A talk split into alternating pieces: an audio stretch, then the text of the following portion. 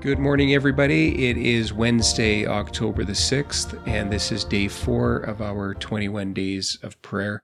Our verse today is from Matthew chapter 7, verses 7 to 8. Jesus says, Keep on asking, and you will receive what you ask for. Keep on seeking, and you will find. Keep on knocking, and the door will be opened to you. For everyone who asks receives, everyone who seeks finds, and to everyone who knocks, the door will be opened. Jesus' words are so simple here, yet so profound. These words are a promise from Jesus directly to us, his followers. Keep on asking, he says, and you will receive what you asked for. And we wonder in our hearts, really, Jesus, do you really mean that? Because I've prayed and I haven't seen an answer. I've asked and haven't yet received what I've asked for. In fact, in some ways, I have given up on prayer. But Jesus speaks into our doubt. He speaks different words with the same meaning, perhaps a subtle rebuke to our lack of faith. He says, Keep on seeking. Keep on seeking, and you will find. Again, we might ask, Really, Jesus? Are you sure? You want me to keep on asking, perhaps even drop what I'm doing and move into the place of actively seeking the Father and calling out to Him for an answer? And Jesus would say, Yes.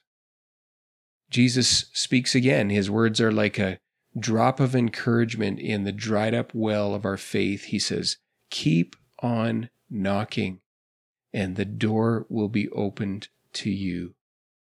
Jesus says, Yes, keep on knocking. And if you don't receive, then, then stop your activity and seek Him. And if you don't find what you're looking for, then drop what is in your hands and knock with both fists if you have to, but keep on asking.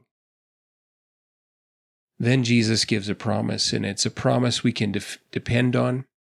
It's a dangerous promise. It's a powerful promise. It's an incredible promise.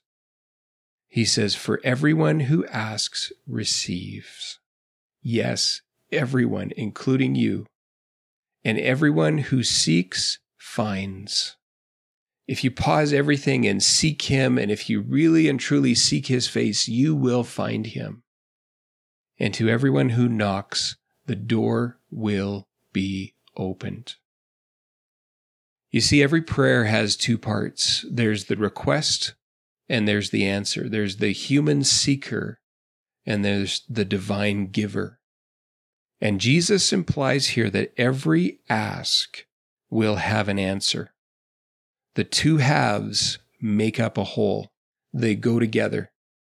It is as if he is telling us not to rest without an answer, because it is the will of God, it is a general family rule that everyone who asks will receive. Sometimes we give up praying because it's far easier to give up and submit to our flesh than it is to yield to a process of prayer where God will purify us and search us and confront us with our sin and make us more like Him while He waits to answer our prayer. You see, the ask will change us, the seeking will refine us, the knocking will purify us. And we give up sometimes because we don't want that. With God, an easy ask does not necessarily lead to an easy answer. Sometimes we ask and the answer is no, or the answer is wait. Moses asked to go into the promised land and God said no, but he got his answer. Jesus asked the Father to remove the cup of suffering from him, and the Father said no, but he got his answer. Yet he yielded himself to the will of the Father, saying, Not my will, but yours be done. And as we seek God with each request, we need wisdom to know if we are praying according to his will. And sometimes we need to say to him, Not my will, but yours be done.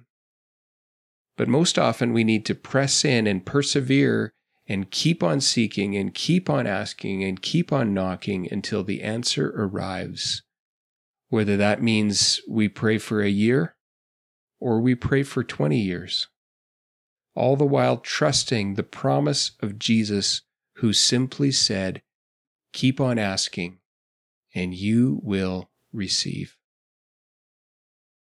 So, what's the Lord saying to you today? Why don't you pause right now and just think about what God is saying to you?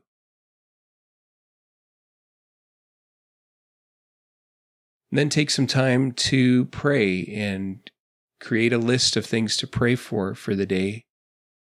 Go ahead and push pause and take some time to pray and think about those things that are on your list.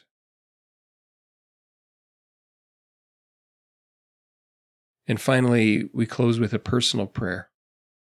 Father God, as I come before you and bring each request to your throne, help me not to be afraid of the purifying work that you may want to do in my heart. Help me not to withdraw from you if the answer takes time. Help me to press in by faith, including confession of sin and submission to you, as you soften my heart. Help me to keep praying until I receive from you the answer that you have ordained. In Jesus' name, amen. Thanks for joining us for this day of prayer. Hope to see you back tomorrow morning as we enter into day number five. Take care.